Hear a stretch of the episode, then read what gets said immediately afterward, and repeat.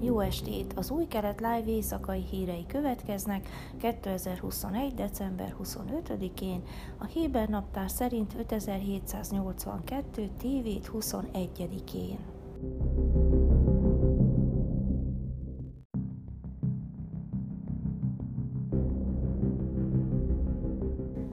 A 12-es csatorna pénteki riportja szerint Benjamin Netanyahu ellenzéki vezető úgy döntött, hogy kiáll a tanú padjára az ellene folyó három ügyet magába foglaló korrupciós perben, amennyiben az elkövetkező hetekben nem születik vádalkú. Netanyahu-nak nem kötelező tanúskodnia a tárgyalásokon. A médiában közölt riport szerint jogi csapata nemrégiben arra a megállapításra jutott, hogy hasznos lenne, ha tanúskodna, amire, amennyiben meg is történne, csak 2024-ben kerülhet sor, tekintettel a hónapokig elhúzódó eljárásra és a több száz tanúra.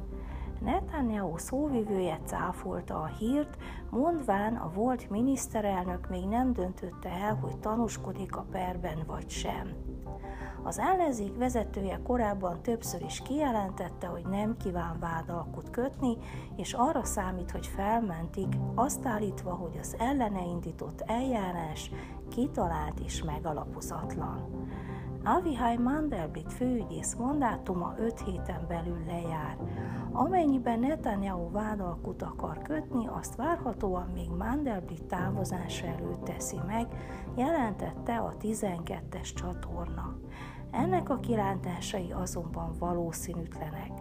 Mandelblit irodája és Ariel Deri a Szefát ultraortodox sász vezetőjével kötött vádalkú nyilvános bírálata valószínűleg szintén rontja a Netanyahu-val kötött megállapodás esélyeit.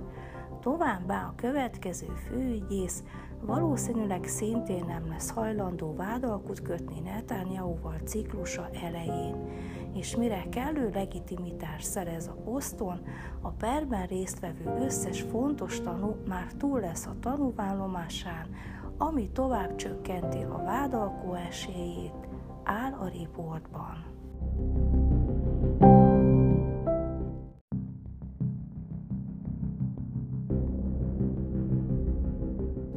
Az Egyesült Arab Emírségek űrhajósa csütörtökön elárulta, hogy két évvel ezelőtti első küldetése során egy izraeli zászlót vitt magával a nemzetközi űrállomásra, hónapokkal azelőtt, hogy a két állam normalizálta volna diplomáciai kapcsolatait.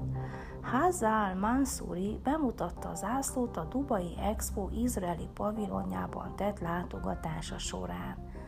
Al-Mansuri az Egyesült Arab Emírségek légierejének legfiatalabb F-16-os pilótája 8 napot töltött az űrben 2019-es küldetése során. Az izraeli pavilon vezetője szerint a látogatás megható volt. A zászlót dedikálva adták át nekünk. Al-Mansuri az űrhajós ruhájában érkezett és izgatottnak tűnt. Látogatás és azt mutatja, mennyire fontosnak tartja az Egyesült Arab Emírségek és Izrael kapcsolatát. Izrael és az emírségek 2020. szeptemberében írták alá az Ábrahám egyezményt, amely hivatalossá tette az országok közötti diplomáciai kapcsolatokat. Az emírségek űrhajósa azt mondta, hogy már a jövő hónapban Izraelbe szeretne látogatni, ha csak a koronavírus járvány és az Omikron változat terjedése nem szól közbe. A tervek szerint az izraeli űrhatóság díszvendége lesz egy nemzetközi konferencián.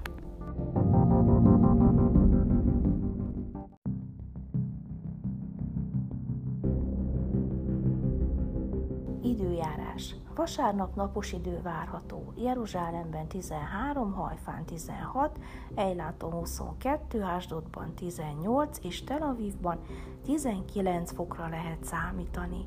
Ezek voltak az új kelet live hírei szombaton. Shavuatov! thank you